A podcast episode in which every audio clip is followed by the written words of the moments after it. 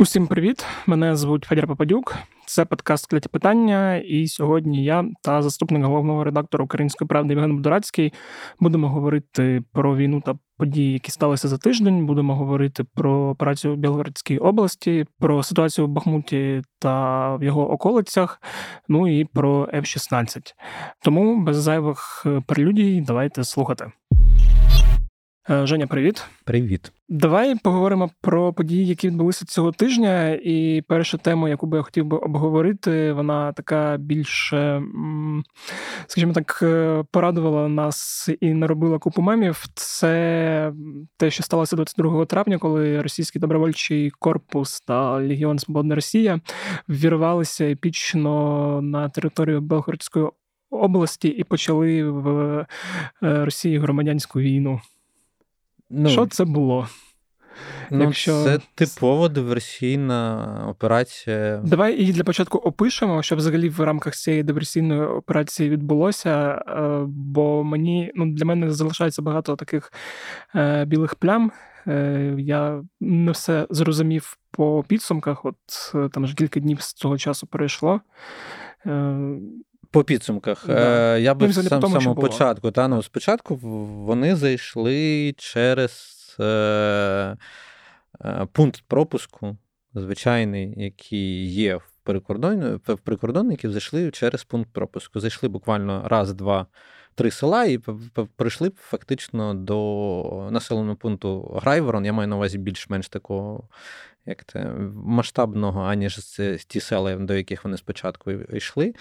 А, і, по суті, якби дійшли, поки почалася паніка в цих населених пунктів, безпосередньо в самому Грайвороні. Це просто, щоб розуміли люди, коли говорили, що вони зайшли в Грайворон, це називається пропускний пункт. Так, але сам населений пункт Грайворон, він через три села від нього знаходиться, від цього пропускного пункту. Зайшли, так само, як було трошки раніше, то, що вони робили в Брянській області, так називаємо, передали привіт, та, і, і, по суті, трошки там посиділи, а, потрималися, поки росіяни прийшли в себе і зрозуміли, що треба витискати.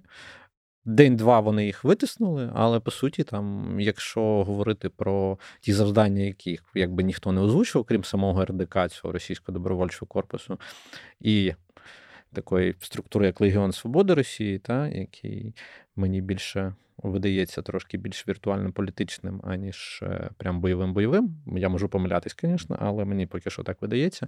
І вийшли, і, по суті, просто-напросто однією такою операцією показали, що інколи мільярди використані на укріплення кордону, Не дуже працюють. Не дуже працюють, ну, м'яко кажучи. Так, да, там це відбулося, оці зуби дракона, а вони наче в щербинку між цих зубів пройшли. Ну, власне, якщо там чесно казати, то там до зубів дракона вони особливо то не дійшли нормально, ну, якщо mm-hmm. то. Але сам факт того, що отак от можна знаходити дірки в їхньому кордоні, в них вийшло.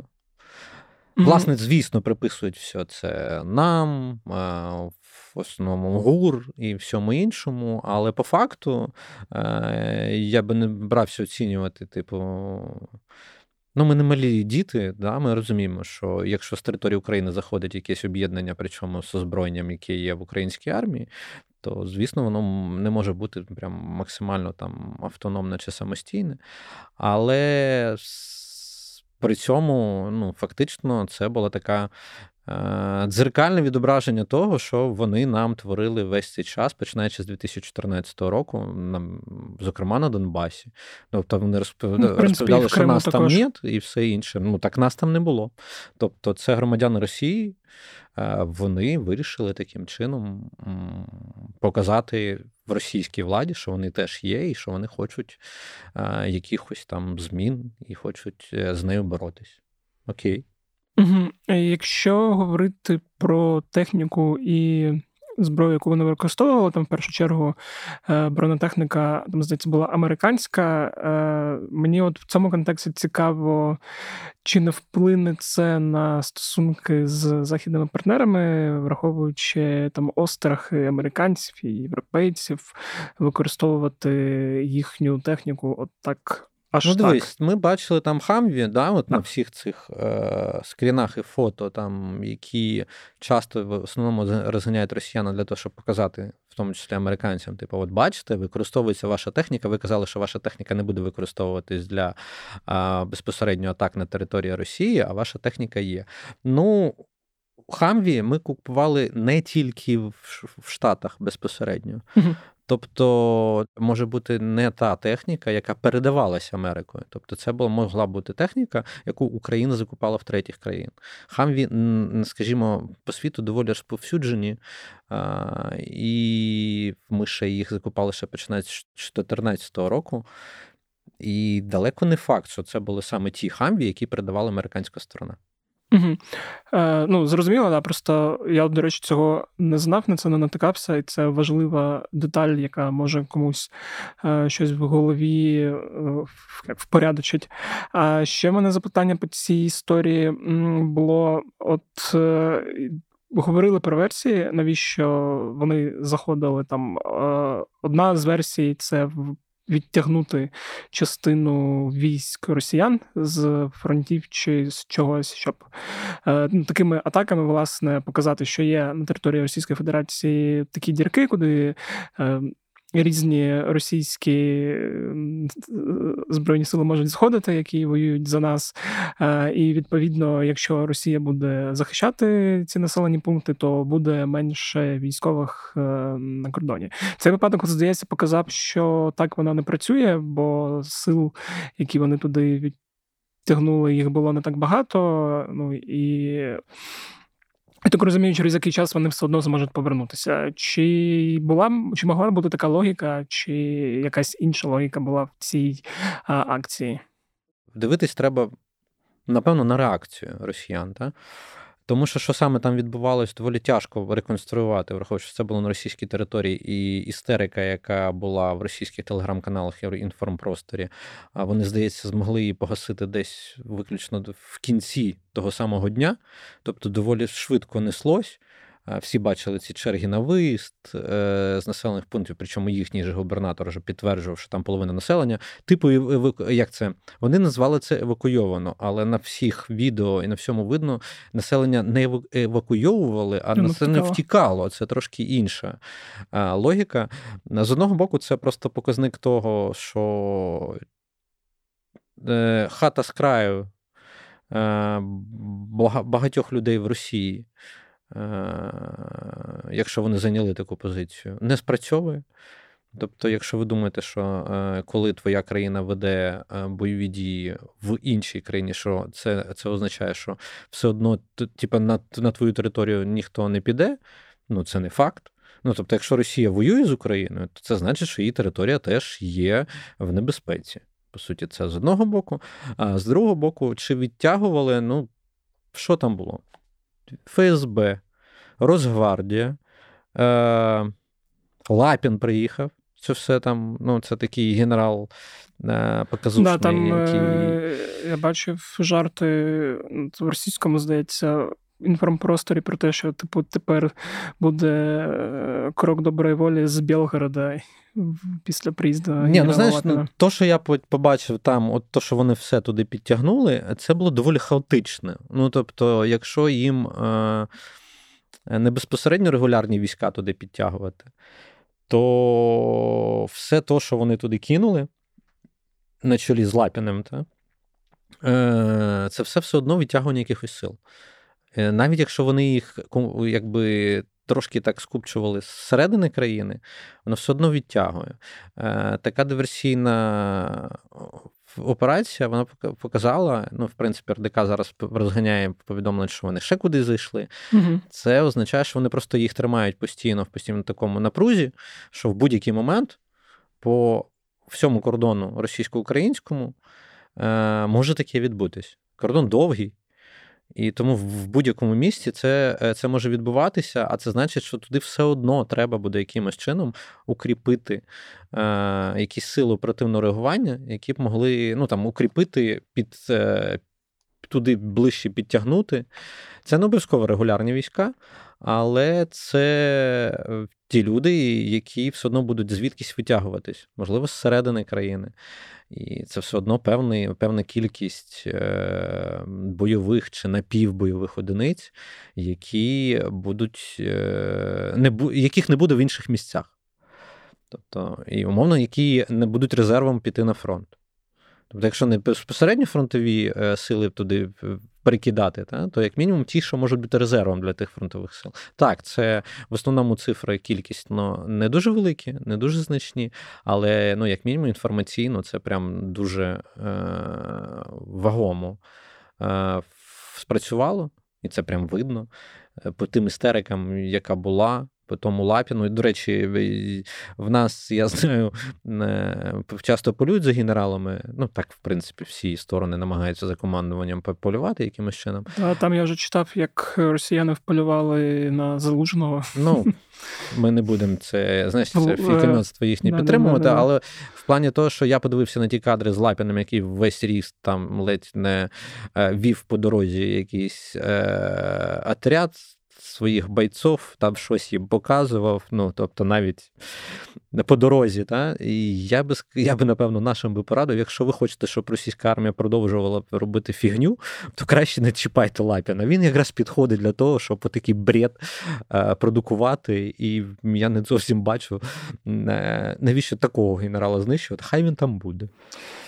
Це да, там, до речі, ще коли російські телеканали виклали відео з, так би мовити, результатами їхньої контртерористичної операції, де в напівзариті два броньовика, там потім багато користувачів звернули увагу на те, що це могло бути постановкою там по ряду факторів. І, судячи з усього, вони привезли звідкись ці два джипи, ну, закопали це те, їх, зробили картинку. Можна не виключати для того, щоб на якимось чином треба було відреагувати. Тобто ми бачили, як РДК показував після їхніх розповідей росіян, що вони, ну, як завжди, Міноборони всіх знищило, сімдесят, сімдесят людей вони знищили, у них там великий бій, причому ніяких хоча б фотодоказів реальних вони не показали, по суті, окрім цих, цієї техніки, яку вони теж могли там притягнути. Ну, це я в плані, що ми спочатку сказали, що це може бути і не передана штатами техніка, хоча ж, ну, якби американська сама по собі. Але при цьому це може бути і з будь-якої іншої точки там фронту, яка просто оперативно в, в якомусь авральному порядку туди зігнана, щоб якимось чином хоча б цю ситуацію перевернути на свій бік. Ну, хоча б щось видавити з повністю провальної, е, провальної реакції на диверсійну операцію. Причому е, ще один нюанс. Е, вони, вони переконують своє населення, що строковики не воюють. Строковики там, може, і не воюють, але на цих КПВВ, яких, які були, на,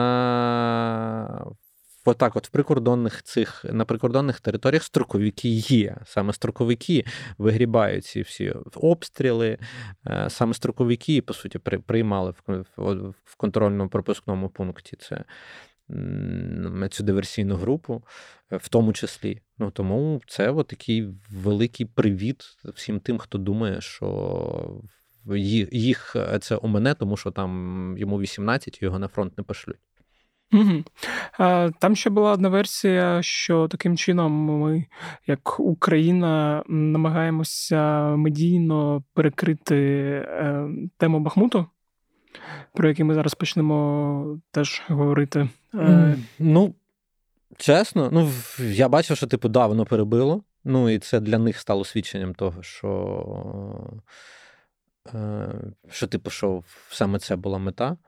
Я не знаю, чи могло бути це метою, але давайте говорити чесно, ми про Бахмут говоримо вже не перший місяць, саме в, в тому наголосі, що рано чи пізно наші б звітам виходили.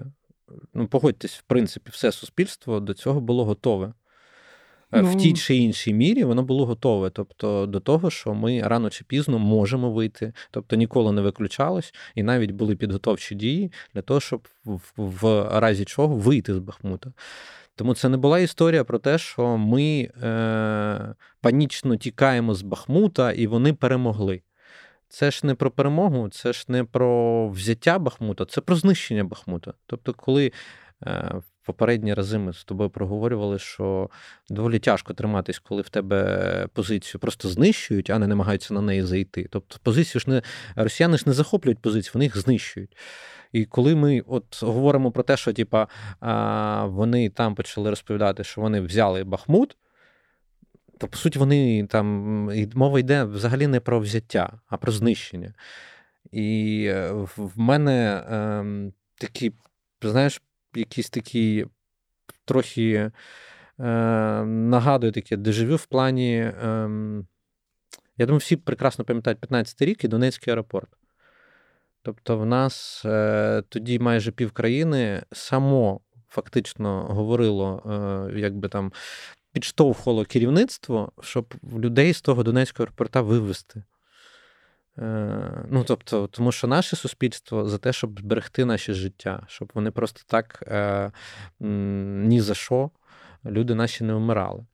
Тому, коли ми говоримо про те, що відволікати увагу від Бахмуту і від там, ймовірного е, його повного знищення і відходу наших звітам, е, ну, як на мене, то росіяни більше... Це, напевно, могло спрацювати тільки в тому, що це в російському інформпросторі це забило тему. Ну, тобто, в нашому інформпросторі ця новина не, не, не мала би ефекту вибуху.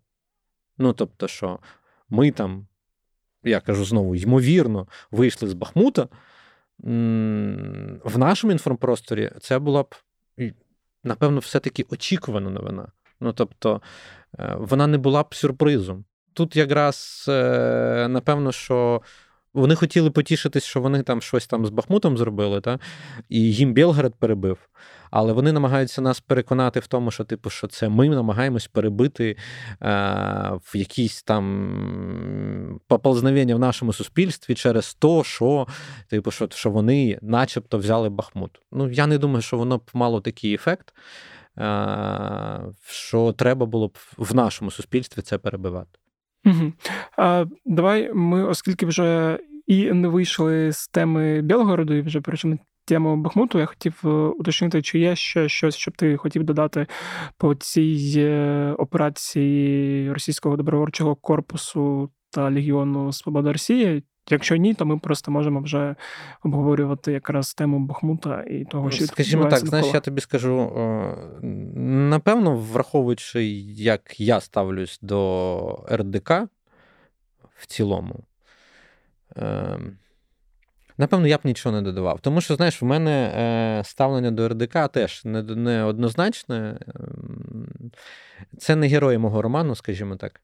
І я умовно знаю всіх тих е, людей, які є його членами. Те, то, що вони зараз виходять, виходять, е, виконують ті завдання, які допомагають Украї... українській стороні, окей, але я б не хотів би з них робити героїв в жодним, жодним чином, тому що там є купа персонажів, до яких є купа питань, е, і якщо комусь хочеться типу, похвалити їх, то хай це буду не я. Зрозуміло. Тоді говоримо про Бахмут. А давай от станом на зараз, про що йде мова? Про його повне ну, захоплення та знищення? Чи залишаються чи десь на околицях території, які наші Збройні Сили ще контролюють? Чи це невідомо? Е, дивись, я би краще сказав невідомо. Угу. Е, в плані... Е, в... в тому, що я би зараз притримувався позиції Генштабу, який проговорює район літачка, угу. в якому ми ще фізично присутні. Це останні заяви були від Генерального штабу. Я би не хотів з ними йти в суперечку, і я би поки що на даний момент стояв би на цій позиції. Тому що інформація, яка доноситься, яка приходить і мені, і моїм колегам безпосередньо від тих людей, які в Бахмуті, там були ще тиждень тому і, там, і можуть безпосередньо щось розповідати, вона не є однобічною, Тобто для того, щоб можна було чітко сказати, що ми лишились в Бахмуті, чи ми пішли з Бахмута. Єдине, що можна точно сказати, що ми укріплюємось на флангах Бахмута, і саме на флангах в нас є про що говорити. Ми потроху-потроху посуваємось на флангах Бахмута. І ще я би, напевно, згадав, що в Бахмуті вагнерівці, які мали от сьогодні якраз от, от в даний момент двадцять п'яте число, та? Я не знаю, коли ми вийдемо з цим епізодом, але сьогодні мали вагнерівці вийти з Бахмута. Да, от давай тоді я тебе тут зупиню, бо я якраз хотів все те, що ти зараз перерахував, хотів поговорити трошки детально. І перш ніж знову ми будемо говорити про відхід вагнерівців, я хотів взагалі, щоб попросити тебе підсумувати всю операцію, скільки там вона тривала і триває більше, ну, майже двісті вісімдесят днів плюс-мінус. Ой, да там, знаєш, ну, типу, коли от вагнерівці показують якісь там свої, знову якісь копійки, ну, я маю на увазі медальки, типу, які вони там, типу, що, з восьмого жовтня, uh-huh. начебто, восьмого жовтня Суровикін, то-то-то, щось там сказав, операція Бахмут, чи щось таке, ну, як на мене, це вони собі намагаються приписати, що вони не за такий тривалий час працюють в Бахмуті і донищують його вже, як є насправді. Тому що, по суті, якщо говорити про Бахмут, про операцію, чи там фактично бойові дії, які мали за мету захопити слеш знищити Бахмут, то вони фактично почались, напевно, з травня-червня ще минулого року. Тому, коли хтось говорить про двісті вісімдесят днів, я би, напевно, все-таки говорив майже про рік, угу. про десять-одинадцять місяців мінімум. І тому, якщо вони е- вважають, що, типу, що це основне те, що вони за весь рік, е- що в майже рік вони довбали на Бахмут, і що це прям велике-велике досягнення, ну окей, хай так вважають. Е, да, я просто думав, чи не рано підсумовувати взагалі цю операцію нашої з точки зору оборони їхню з наступу. Що, от, от ми там говоримо за двадцять п'ятого травня, з чим ми залишаємося, з чим залишаються росіяни. Тобто є зруйноване вщент місто, майбутнє якого не зрозуміло. Чи... Ну, я думаю, в нього майбутнє таке, як в Попасної, якщо воно залишиться під російським контролем, то буде таке, як в Попасної, але я сподіваюся, що все-таки під російським контролем воно не залишиться. Просто нагадаю, якщо хтось не знає, Попасну навіть самі е, оці окупаційна влада сама сказала, що вони Попасну відбудовувати не будуть, бо це ну, не має сенсу. Я про це да, говорю. Тобто у нас була дуже довга і складна оборона у наших Збройних сил. Росіяни витратили купу міцних штурмів і врешті-решт добили. Там от, в одному з інтерв'ю якраз Пригожин озвучував певні цифри, я не знаю, наскільки вони точні, там не прикрашені, але там мова йшла про п'ятдесят тисяч зеків, з яких п'ятнадцять тисяч вбитих, п'ятнадцять тисяч поранених і п'ять залишилось на фронті, і майже стільки ж найом... а, найомників навіть менше було. двадцять шість тисяч було, десять тисяч вбитих, десять тисяч поранених, шість залишилось на фронті. Може, вже не залишились, може, відходять на перегрупування в лапках. От, е, якщо говорити, власне, да, про ну, можливе взяття, не взяття його росіянами, е, наскільки це для нас є проблемою, поразкою, і наскільки це є перемогою для Росії? Ну, я не знаю, вони будуть, вони навіть, якщо це ймовірно могло статись, то вони це можуть продавати, ну, тому що саме продавати це перемогою. Тому що, просто нагадаю, що там наші західні партнери ще в січні пропонували нам звітом вийти. Е, тому якщо вони ще аж з січня, я вже вважаю, на кінець травня, е, ми ще там були, то значить е, щось пішло не так в росіян. І цифри, які ми оперує Пригожин, які, напевно, точно навряд відповідають повній дійсності, якщо вони вірні, ну то він ну, просто можемо рахувати п'ятдесят плюс сімдесят. Ну, типа, ну давай чисто опиратись на ті цифри, які він озвучив. Угу. У нас виходить п'ятдесят плюс двадцять шість, це сімдесят шість тисяч задіяних саме вагнерівців, так. З яких виходить скільки там, десять десять, та? десять з одного боку, двадцять п'ять тисяч, тобто третина там і лягла. Ще п'ятнадцять, там скільки там, ще, ще там п'ятнадцять плюс. Ну, двадцять п'ять тисяч плюс поранених. Плюс поранених, тобто з чим лишились вагнерівці, ну, які саме були там основними на цьому напрямку. Де ні з чим, фактично. Ну, тобто, окей, тобто в двадцять шість в них лишилась в живих п'ята частина а, такого цього ядра вагнерівців, я не кажу зараз про зеків чи щось таке. Ну, тобто, якщо вони вважають, що це прям норм, ну окей. Ну, це, тобто, чотири п'ятих від складу вагнерівців ушло в небитіє, або, ну, типу, в якості двохсотих або трьохсотих, і якщо їм здається, що то, що їх п'ята частина лишилась, що це норм, ну окей, хай, хай так думають. Угу.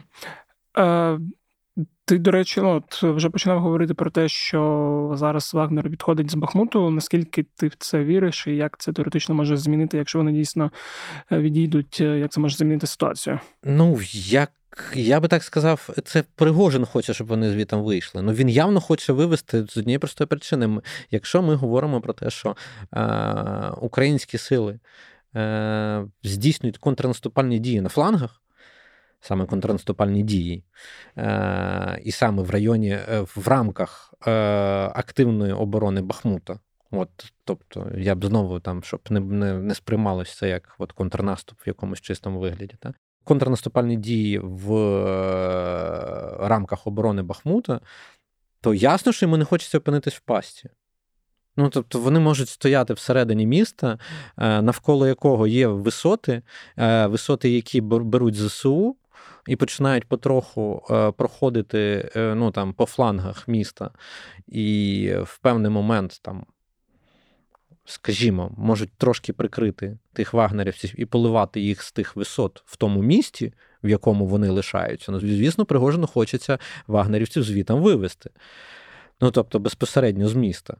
І це, знаєш, я би не хотів би, якщо вони це будуть вважати перемогою, ну це, ну, це чисто пірва перемога. Ну, тому що ви залишаєтесь в місті, яке може обстрілюватись повністю, накриватись е- з висот Збройними силами України, артилерії.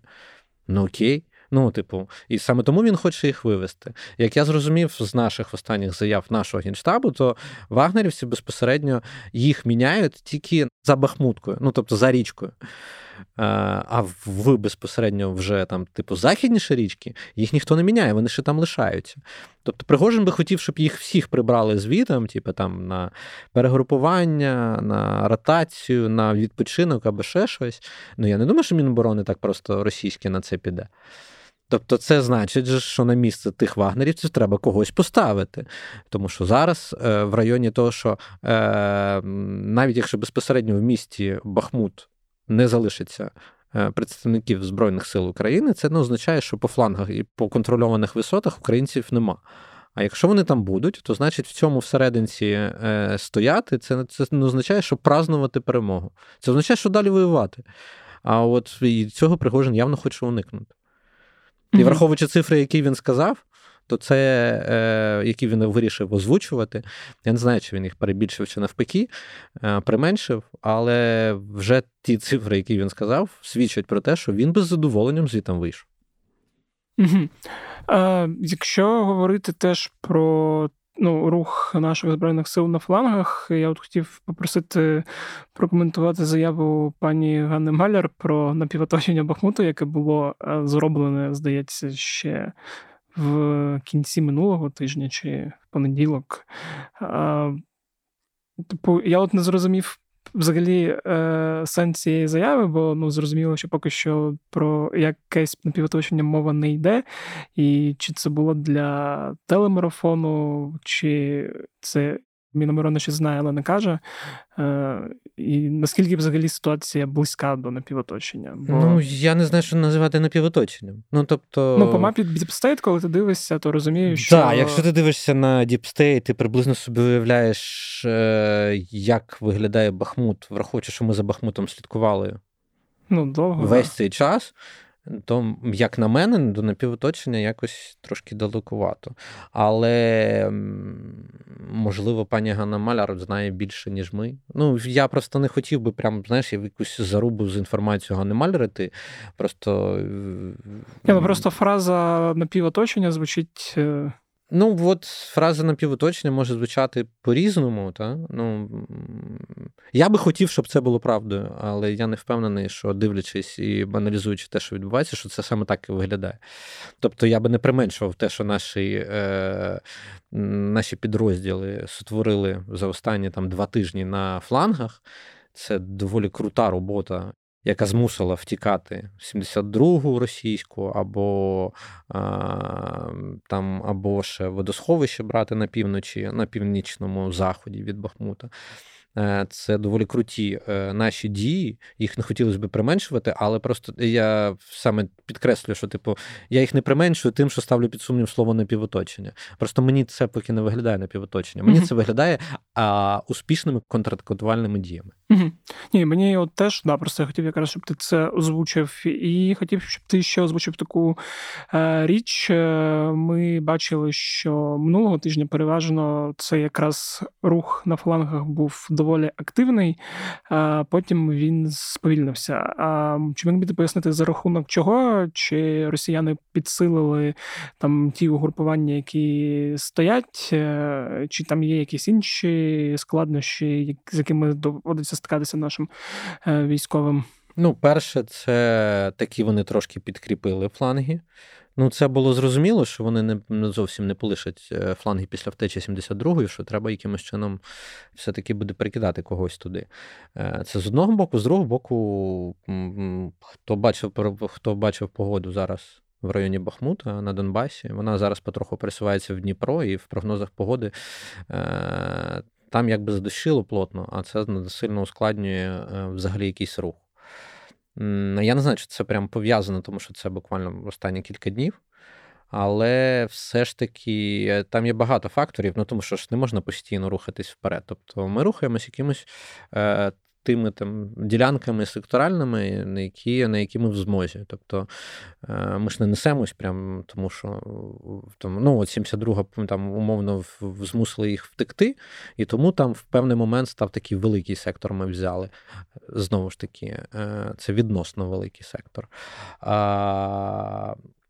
Потім вони прийшли в себе, почали все ж таки якимось чином битись, і це трошки ускладнилось. Тому я би тільки з цим це пов'язував, а не з тим, що ми там видихлись і стали або ще щось. Ну просто на все треба сили, їх треба акумулювати, і на кожну дію, кожна дія має бути добре обдуманою, добре продуманою для того, щоб не втрачати зайвий раз людей просто так. Тому що нам захотілося там просто йти, і... бо йдеться. То треба все зважувати, і я думаю, що той темп і ритм, який зараз є, це той темп, на який ми здатні в даний момент на даній ділянці фронту. Угу. І ще, мабуть, останнє запитання по цій темі. Чи бачиш ти якісь перспективи того, що там, не знаю, прихід контрнаступальних дій в контрнаступ можливий саме на цій ділянці, тобто навколо Бахмута, і ну, якщо так, то чому, якщо ні, то власне чому? Не знаю. Ну, знаєш, ти, ти почав... Ну, я просто, я поясню своє запитання. Могло, це може бути більше психологічна якась знову дія, в плані того, щоб, ну, уявляєш собі, наприклад, зараз нас знову будуть звинувачувати в тому, що ці два сидять в тилу і розповідають, типу тако, але, ну, просто давай, от, просто спробуємо спрогнозувати. Якщо наші Збройні Сили вирішують саме в контрнаступ іти, починаючи з цього напрямку, наприклад, закривають Бахмут, і змушують росіян звітам вийти. Ну, уяви собі, як це буде виглядати на інформаційній карті. Ви майже рік довбали той бідний Бахмут. знищили його повністю, і вас там за певний час просто-напросто звітом викидують. Чи інформаційно це було би співставно для того, щоб вчиняти якісь там дії? Я думаю, так. Ну, тому що це було б доволі психологічно важким ударом для Збройних сил Росії, що їх так швидко викидають з того місця, за яке вони бились рік. Чи це в плані стратегічному великому? Ну, я цей напрямок не так бачу, ну, тому я не впевнений, що саме з Бахмута стартувати е- слід. Але я не Генштаб, і тому я думаю, що хай Генштаб сам розбирається з тим, де вони хочуть е- проводити наступ, наступальні дії. А я думаю, що в них там набагато більше генералів, ніж в нас зараз з тобою в студії. Не дуже багато. А, да, я просто про це запитав, бо якраз в контексті того, що коли от зараз несеться багато різної аналітики на цю тему і на тему можливого контрнаступу, де і коли він почнеться, і якраз в зв'язці з е, рапортом Пригожина про те, що вони типу захопили Бахмут, е, що от якраз це місце може бути, ну, не дуже якраз стратегічно вигідним, власне, для контрнаступу, бо типу є місця, які дозволять розбивати це контрнаступ більш ефективніше та динамічніше. Ну, в принципі... А, да, але те, що ти розповів про інформаційно, це якраз цікава думка. Я про це теж, власне, думав певний час, що, що буде, якщо станеться так, що ми зараз Збройні сили наші швидко е, візьмуть напівоточення, оточення, видавлять чи знищать тих росіян, які там залишились, і що почнеться. От. І це, звісно, цікавий момент. Але... Ну, от я ж кажу, що стратегічно, якщо саме стратегічно мислити там якимись формулами поля бою, це, можливо, не дуже доцільно. Якщо психологічно, інформативно, інформаційно, то, напевно, воно б мало б якийсь сенс. Угу. Якщо говорити про інші напрямки, чи є щось, на що варто звернути увагу? Я думаю, так. Ми, напевно, є дві ділянки, на які б я зараз би навіть три-чотири, але в нас гаряче на Авдіївці, в нас гаряче на західних околицях Мар'їнки. Там перманентні бої відбуваються, але я б, напевно, сьогодні би більше проговорив би Білогорівську ділянку, саме Серебрянський ліс. Білогорівка – це єдиний той населений пункт Луганської області, який контролюється нами. На карті він трошки виходить так східніше, там Слов'янська, там, і, ну, коротше, під Лиманом, там трошки так східніше Лимана знаходиться, і там дуже складно, дуже-дуже складно. Там в Серебрянському лісі, який поруч знаходиться, йдуть бої, бої складні, дуже складні бої. Я б саме там, от там би я навіть би сказав, що от там ми перебуваємо в напівоточенні, наші сили. І знову в напівоточенні. Тобто це не є навіть то, що називають оперативним оточенням або ще чимось. Але, ну, от так от трошки взяли, як, знаєш, там напівнолік, да? Там, угу. І то не повний, та? Але все одно там складно.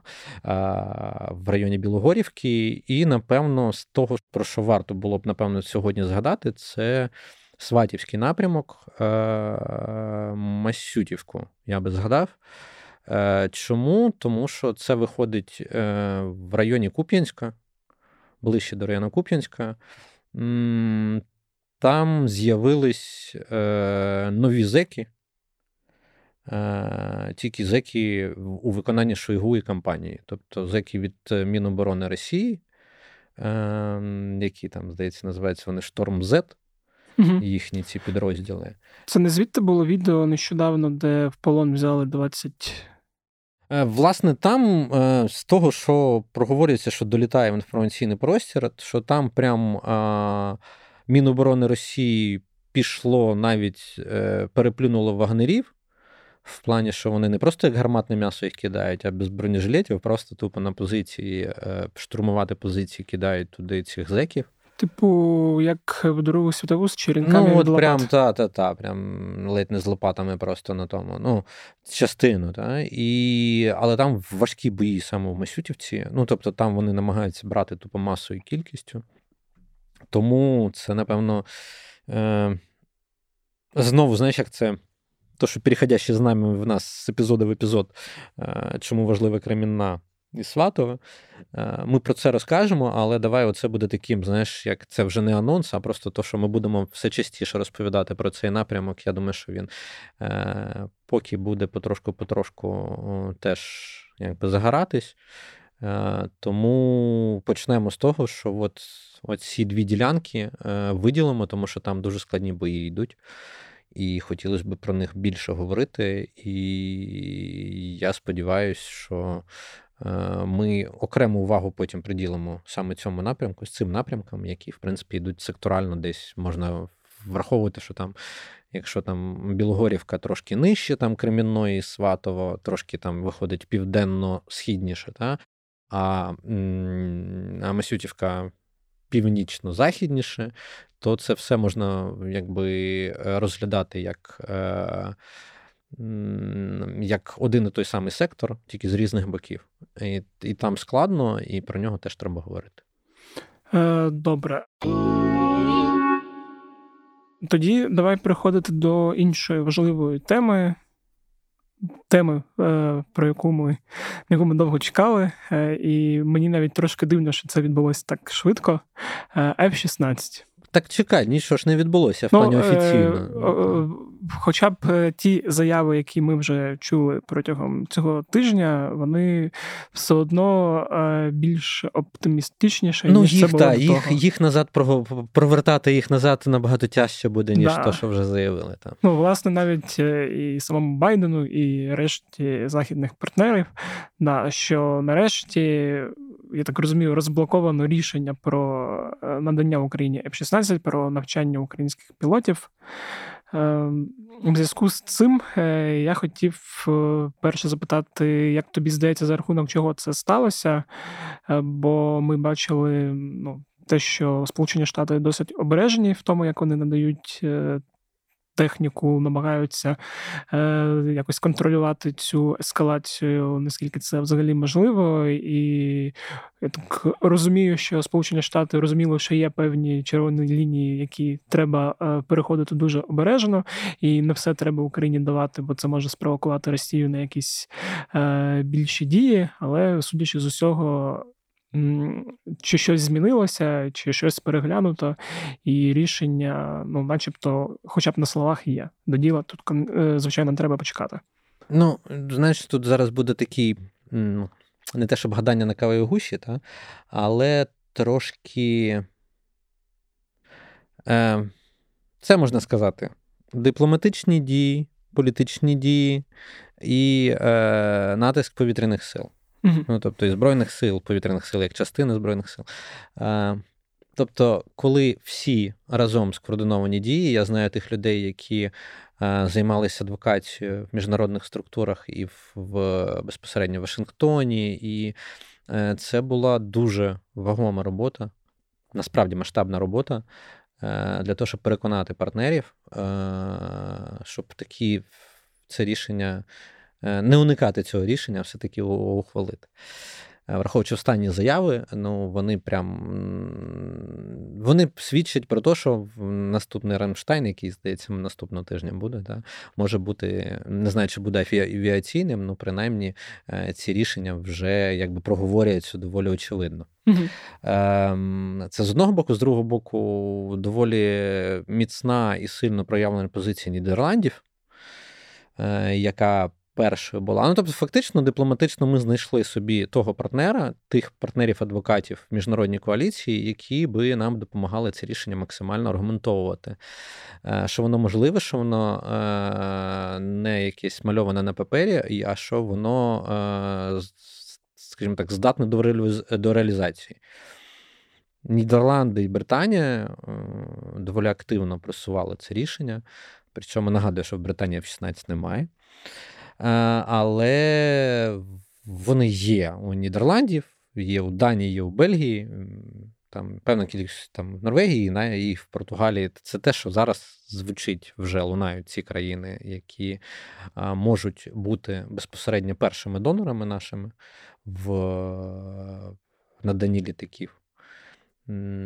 Часто воно спровоковано тим, що пояснюється доволі просто в плані того, що частина з цих країн приходить на Ф тридцять п'ять і починає списувати або консервувати Ф шістнадцять. Тобто для них, багатьох з цих країн, це не буде те рішення, яке буде послаблювати їх оборону. Тобто це просто, якби, ймовірно, потенційно можливо, і головне було в цій історії цю потенційну можливість того, що вони можуть їх дати, тому що вони, якби, Ф тридцять п'ять вже надходять, і тому ці законсервовані або там виведені з озброєння з стану Збройних сил цих країн літаки, що їх можна таки віддавати. Власне, Нідерланди продавали ці, ці літаки. Тобто вони не просто Ф шістнадцять виводили, вони навіть частину продавали. І, як я знаю, вони е, певний контракт вже був укладений в них з приватною компанією, яка теж мала купити ще десяток літаків е, Ф шістнадцять, але нідерландський уряд заблокував, е, ну, скажімо так, стопанув, призупинив цю, е, цей договір. І, скоріш за все, ці машини підуть, я сподіваюся на це, що підуть якомога швидше до нас. І тому ми можемо говорити навіть там по кількості тих одиниць, які є, або в перспективі можуть бути виведені з складу Збройних сил, повітряних сил більше цих країн, то ми можемо більш-менш... Більш-менш розраховувати, що все ж таки ця кількість цих літаків, що вони можуть бути в нормальному стані і можуть бути нам передані. Ну, фактично ми пішли по лінії танків. Я знаю, що багато в нас хто очікував, що це станеться е- швидше, але багато хто взагалі думав, що такого не буде. Ну, як ми бачимо, в принципі, ти маєш на увазі все потроху по лінії виходить. Танків, що як що... уніфікований один танк. Ну, по суті, так воно і виходить. Тому що, знаєш, типу, танки, танки, танки, ми говорили, говорили, нам говорили, нам не дадуть, не дадуть, не дадуть, а потім оп, і, і, і дають. І всі е, в це включились. Тут було приблизно те саме, тому що, якщо я просто нагадаю, якщо хтось забув, що буквально на ейфорії з танками в нас ледь не через два тижні після танків вважали, що авіаційне рішення буде ухвалене. Але потім е, в США нас тоді трошки остудили і почали говорити, що вони нічого не, ну, типу, що таких рішень не ухвалювалось, і вони не будуть ухвалені в найближчій перспективі, тому що е, пілотів довго готувати, що це рішення треба дуже сильно обдумувати. Е, з другого боку, я зараз скажу просто неочевидну річ, але це як виключено в якості припущення невеличкого і в якості спостереження. Це рішення про Ф шістнадцять від штатів, в плані того, що штати ж нам не сказали, що вони дадуть нам Ф шістнадцять. Вони сказали, що не будуть заважати, по суті, іншим, не будуть заважати іншим. Вони є головним оператором Ф шістнадцять, тобто вони є ті країни, без якої це не може відбутись, тому що вони мають це схвалити. Але не дуже очевидна річ, ту, яку всі відчули в Україні в останній місяць, починаючи з травня, ми побачили, що росіяни активно використовують небо, ракетні атаки, безпілотні атаки. Вони майже безперервні йдуть, а це значить великий, дуже великий натиск на систему ППО. Я би сказав, буквально там навіть кілька літаків були б, вже б значно розслабили би і трошки би е, полегшили роботу ППО.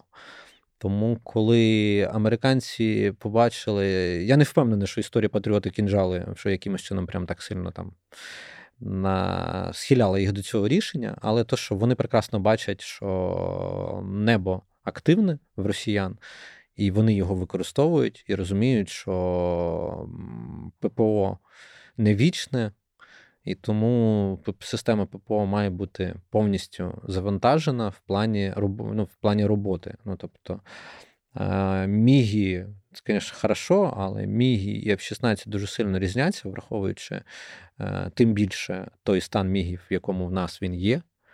Навіть з, враховуючи модернізовані словацькі екземпляри, польські екземпляри, Міг двадцять дев'ять і Ф шістнадцять – це, хоча якби одного покоління машини, але абсолютно різні за своїми якостями. Тому Ф шістнадцять стало би, я сподіваюся, стане великою поміччю для системи ППО. Перш за все, і я підозрюю, що на першому етапі, про який всі так проговорюють, що саме цим літаки, ну, саме цим Ф шістнадцять в нас в перспективі будуть займатися. Угу. Е, ну, до речі, в цьому контексті є запитання, про яке я думав. Знову ж таки, американські партнери люблять просити гарантій від уряду України, від Зеленського, що ми не будемо використовувати їхню зброю на території Росії. Ну, власне, не будемо, умовно, з Ф шістнадцять гатити по Воронежу чи Білгороду. От. Але, умовно, ми знаємо, що Росія запускає свої літаки з території Російської Федерації, власне, переважно. І, ну, це ж, якщо воно знаходиться в повітряному просторі Росії, і нам би бажано б його збити, бо ракети, всі діла. Чи буде це вважатися як, ну, власне, удари по території Росії чи ні? Я думаю, що це буде в, конк... в кожному конкретному випадку розглядатись окремо. Якщо це буде саме там умовне збиття на, на території Росії, але в прикордонних регіонах е, Росії, саме літака, який направлявся на територію України, е, а не просто там, то це, напевно, буде сприйматися. Власне, це доволі складна історія в плані того, що літак-літак в нас всі сприймають, що це, як, знаєш, як повітряний бій обов'язково буде між літаками, типу, що Су тридцять п'ять і Ф шістнадцять стикнуться в якомусь там великому бою, щось таке. Ну, я не впевнений, що це саме так може бути. Просто нагадаю, що якщо не помиляюсь, один з небагатьох прикладів, якщо не єдиний взагалі, коли Ф шістнадцять стикався з Міг двадцять дев'ять в прямому бої, це була Югославія, ще Югославська операція НАТО. Це, здається, дев'яносто дев'ятий рік, коли Ф шістнадцять збив Міг, там, ну, югославський на той момент, сербський. Та? Таких сильних прикладів саме повітряних боїв, типу там машина на машину, там якісь ті, їх в цій війні доволі мало, тому що вони всі виконують різні задачі. І, до речі, коли ми говоримо, що ми там пойдемо бомбіть і все інше, треба усвідомлювати, що коли е- Штати і всі інші партнери говорили про те, що пілотів готувати там від вісімнадцяти місяців до чотирьох років, то в цьому є сенс, в тому, що вони говорили. Ну, тобто це не просто так не з неба намальовані стандарти, які були там і терміни.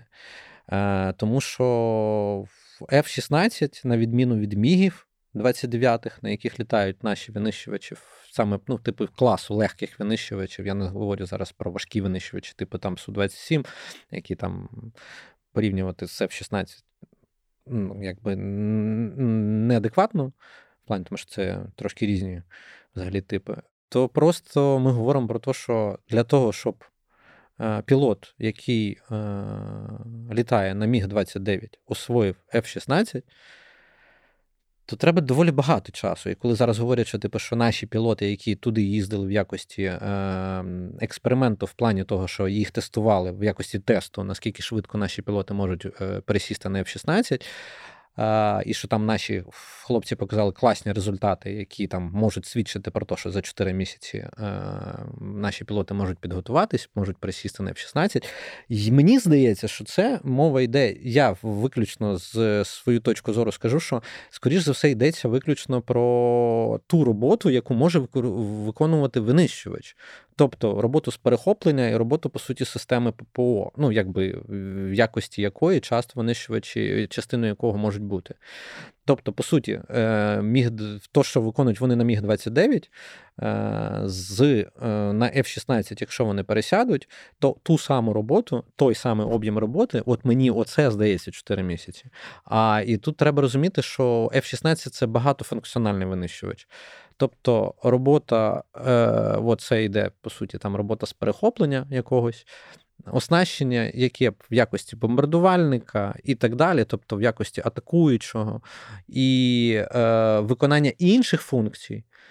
Е, мені здається, що адекватно було б спочатку навчити певну частину пілотів виключно цим функціям, а потім використовувати всі ті функції, які може, ну, які здатен втілювати еф шістнадцять як авіаційна платформа.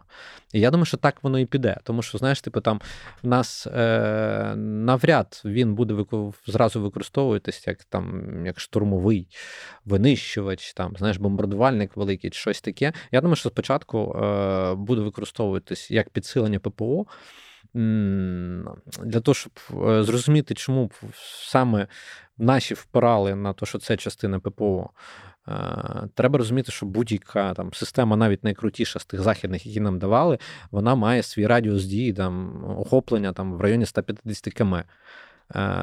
Бойовий радіус роботи там, літака там, в районі там, там, дивлячись, які там радари працюють, ну там РЛС, які працюють, там від трьохсот до п'ятсот кілометрів. Тобто, по суті, піднявши два літаки, ми вже набагато більший е- радіус охоплюємо роботи, там, збиття ракет, е- там, або якихось, ну, в основному збиття ракет, або літальних якихось приладів, типу літаків, але про що я говорив, що це трошки інша робота. Тому е- тут, напевно, треба говорити якраз про це, що, типу, за чотири місяці, я думаю, що наші пілоти саме цим можуть навчитись робити. Тобто виконувати ракети, ту саму роботу, а, а, не, ну, типу, а не інші функції. Mm-hmm. Ну, тобто, як, як кажуть наші пілоти, літати не в шістнадцять можна навчитись за місяць, але виконувати ті функції, які він дозволяє втілювати в життя, оце вже зовсім інша робота, і тому, напевно, буде е, логічно, що певну частину тієї там, на цю там, за кілька місяців, там, три-чотири місяці, верніше, там, я думаю, чотири-п'ять насправді, і там, е, саме для цієї роботи, а хтось буде, якісь пілоти будуть іти вдовго вчитись для того, щоб е, використовувати всі переваги того літака, які нам можуть дати у ну, вигляді еф шістнадцять. Угу. Тому а... що там, ну, знаєш, типа, це ж, ну, це складна машина, тому так просто це не буде. Да, от я хотів запитати про ще про складність машини з точки зору інфраструктури, яка потрібна навколо неї. Е, власне, чи є у нас ну, необхідна інфраструктура, я так розумію, це має бути не тільки е, літовища, але й там безпечні місця для зберігання, якісь ремонтні бази, е, що ще. Е, Не знаю, не знаю, що, ну, що ще потрібно, що може, зможе забезпечувати нормальну, швидку їхню роботу, ну, і в першу чергу безпечно, бо я ж так розумію, що росіяни почнуть полювання і на еф шістнадцять також, коли вони в нас з'являться. Ну, ви ж бачите, як вони на Петріоти почали ну, зразу да. полювати. Ну, спочатку Хаймерси, потім Петріоти. Ну, так, вони е... тут прям дуже сильно цим е... загорають. Е... Здається... Дай би в пам'яті десь тиждень тому сорокова бригада тактичної авіації наша видавала пост підтримки авіаційним інженерам. І авіаційним авіаінженерам, і авіамеханікам. І в тому пості вони розповідали те, що мало хто з нас усвідомлює, тому що в нас в основному говорять про пілотів.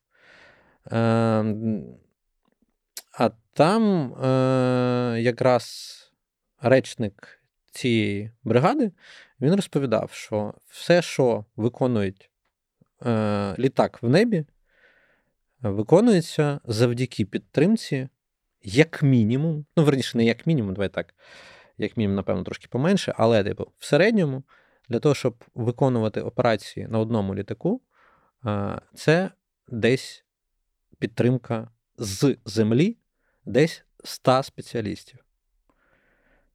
Тобто, коли ми говоримо про підготовку пілотів, коли ми говоримо про підготовку інфраструктури, ми повинні не забувати, що це підготовка механіків, підготовка техніків, підготовка обслуговуючого персоналу. Тобто, повинні враховувати все. по факту в нас, наприклад, літає наш Міг, ну просто давай на практичних прикладах, літає наш Міг.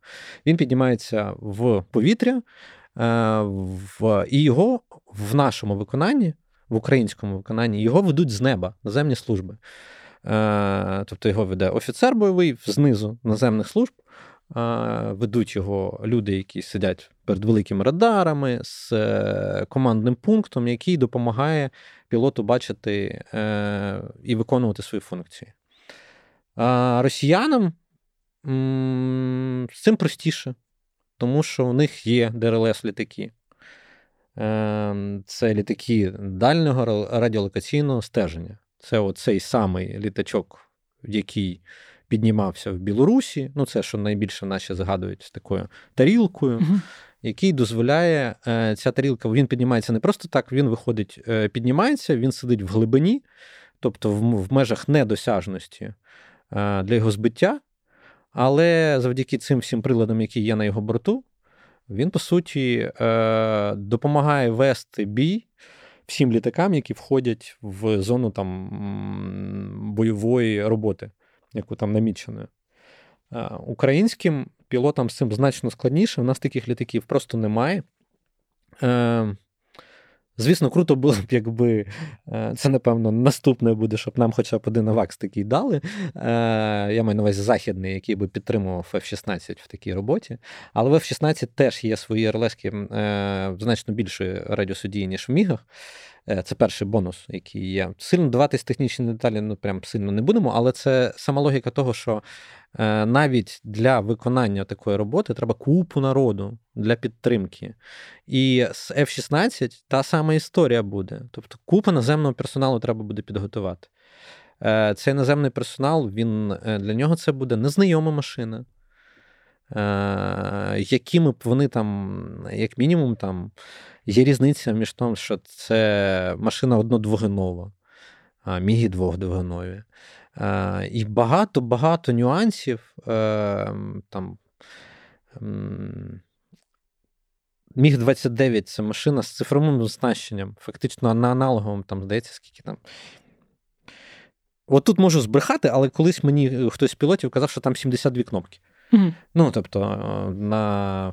Пульті для керування. Того, щоб ним та, керувати. сімдесят дві кнопки. В Ф шістнадцять все більш, ну, скажімо, більш комп'ютеризовано, це щоб зовсім спрощувати, та? І більш автоматизовано все відбувається. І з цим всім точно треба буде розбиратись всі на, всім нашим технікам, всім нашим групам підтримки, обслуговуючим персоналу. Це я говорю поки що виключно про те, як підтримувати машину от, безпосередньо її саму. Є ще одна історія, про яку говорили одразу, яку я теж колись згадував, коли ми говорили про західні типи літаків, які, які ми хотіли б ще якраз тоді. Там, Ф шістнадцять тоді був в переліку один, і в Ф шістнадцять тоді говорили, що стойка шасі передня, вона доволі, доволі це називалось хлюпінька, да? Типу, mm-hmm. ну, я не впевнений, що саме це можна говорити, ну, типу, саме з таким. Але, типу, що наші бетонно-плиткові смуги аеропортів, аеродромів військових, що вони підходять для цього. Ну, в принципі, це правда. Ну, тобто, не всі з цим погоджуються. Там приводять в приклад, що Ф шістнадцять колись робив разом з нашими авіаційниками, з нашими повітряними силами. Він прилітав в Україну і сідав у Миргороді доволі спокійно, там, де якраз бетонна плитка. І, типу, що все, нічого з ним не сталося. Ну, нічого не сталося раз, два, три, чотири, п'ять, але для нього це складно, йому треба гладенька смуга. А гладеньких смуг, як ми розуміємо, в наших військових доволі мало. І якщо мало гладеньких смуг, то, значить, нам їх треба підготувати. Підготувати в умовах, коли тебе постійно обстрілюють і все інше, доволі складно. Є там варіанти виходу з цієї ситуації, це використання міжнародних аеропортів, в яких ці смуги є. Але це теж ризик великий в плані того, що їх теж там треба і ховати, і там і ангари, ну, зберігання треба там і все інше. Ну, тобто приховувати від ворога їх треба буде. Але виходи є. Ну, тобто це не просто там, що в нас тупо немає інфраструктури. В нас є варіанти для того, щоб якимось чином їх обслуговувати, і є інфраструктура, яка може дозволити нам полегшити їх, їх роботу. Я думаю, що скоріше ми підемо шляхом все ж таки модернізації наших аеродромів, аніж використання міжнародних аеропортів смуг. Що виберуть, то й побачимо. Ну, типу, що варіанти є, враховуючи, як в нас на великому будівництві будують дороги, то я думаю, що і тут трошки можуть теж підпацуїтіти. Е, ну, теж на це сподіваюся. А останнє запитання по цій темі. У нас була така певна кількість, я не знаю, як це назвати, мейлстоунів, тобто точок, по яких ми рухалися до великої мети.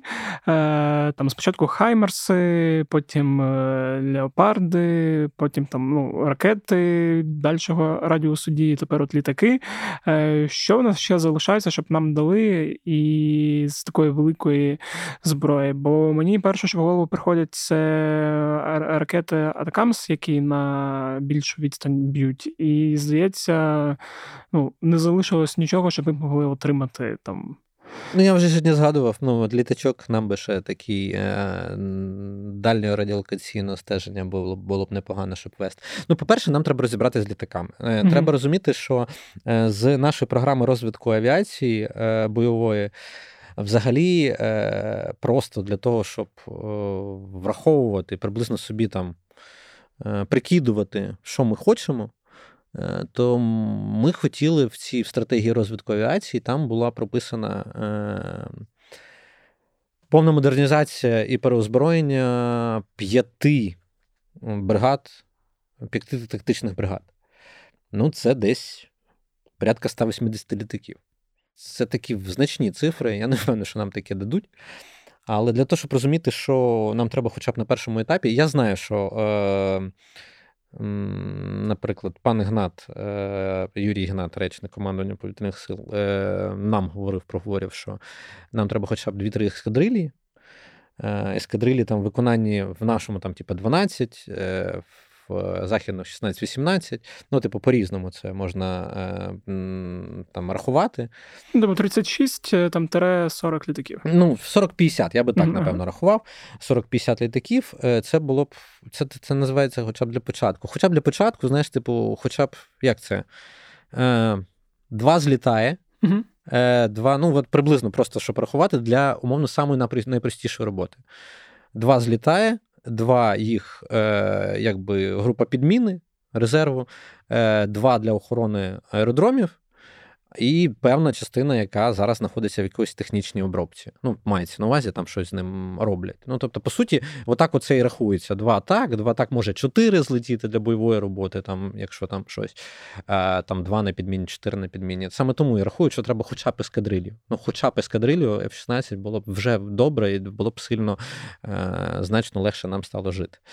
Коли ми з літаками щось будемо розбиратись, в нас ще є купа чого, на що б можна було звернути увагу. Я хочу, ну, як це, я б хотів би поговорити багато що про Апачі, про Суперкобри, про інші вертольоти, про які повітряні сили зараз не згадують, з огляду на те, що давайте поговоримо краще про літаки, тому що літаки все одно краще. Е, можна говорити про вертольоти, можна говорити про Атакамс, можна говорити про літаки е, дальнього радіолокаційного стеження, можна говорити про купу, купу, купу е, номенклатури озброєння, які ще нам треба. Ти, якщо ти говориш про те, що ми йдемо по якимось таким маркерним, то, маркерним точкам, далі такі крута маркерна точка, але якщо е, вона не є таким вінцем всього, можна ще далі йти. Ну так, да, просто мені здається, що воно якраз таке най, ну, найбільше, тобто там ще більше це або якась тактична ядерна зброя, або зірка смерті з однієї далекої-далекої галактики. Ну, тобто, власне, далі про що має йти мова, як мені здається, це вже про збільшення кількості того крутого, що нам дали, і там до збільшення боєкомплекту, до всього, ну, чого нас не вистачає. Бо як мені, ну, ти просто сказав теж там про Апачі, там про різні речі, але воно мені, е, я може не правий, але воно мені виглядає таким чином, що, ну, якщо Ф шістнадцять дали, то це вже теж буде легко отримати. А от це... Не факт, ага, не далеко факт, да? не факт. Поняв, все. Ну, е, окей, тоді головне все одно, що ти пояснив, що в яку сторону можна буде дивитися. І... Ти ж пам'ятаєш головний, головний принцип. Зброя, зброя якомога більше. Так. Да. Ну, просто мені здається, що от зараз нам треба от якраз те, що ти пояснив, дуже багато Ф шістнадцять. І там дуже багато там патріотів, дуже багато е, БК для хаймерсів, бажано таких, які будуть бити на там, сто п'ятдесят плюс кілометрів. Е, окей, е, я думаю, на цьому ми будемо закруглятися. Дякую, що все розповів, пояснив. Е, сподіваюсь, наступного тижня поговоримо ще про якісь приємні та цікаві речі, е, яких останнім часом стає все більше і більше. Ось такий от вийшов епізод. Е, одразу прошу, якщо у вас є побажання якісь по темах та пропозиціях для майбутніх епізодів, скидайте в телеграм-бот, який я залишу в описі цього подкасту. Трошки буде нових епізодів додаткових, але теми мені все одно потрібні, тому скидайте. Також е- нагадую про оцінки в Apple Podcast Spotify та коментарі в Apple Podcast. Нагадую про подкасти, які роблять мої колеги. Всі ви їх знайдете в розділі «Подкасти» на сайті «Української правди». Не забувайте донатити, не забувайте підтримувати клуб УП, якщо у вас є така можливість. Ну, і в принципі все. З вами був Федір Попадюк. Скоро почуємось і бувайте здорові.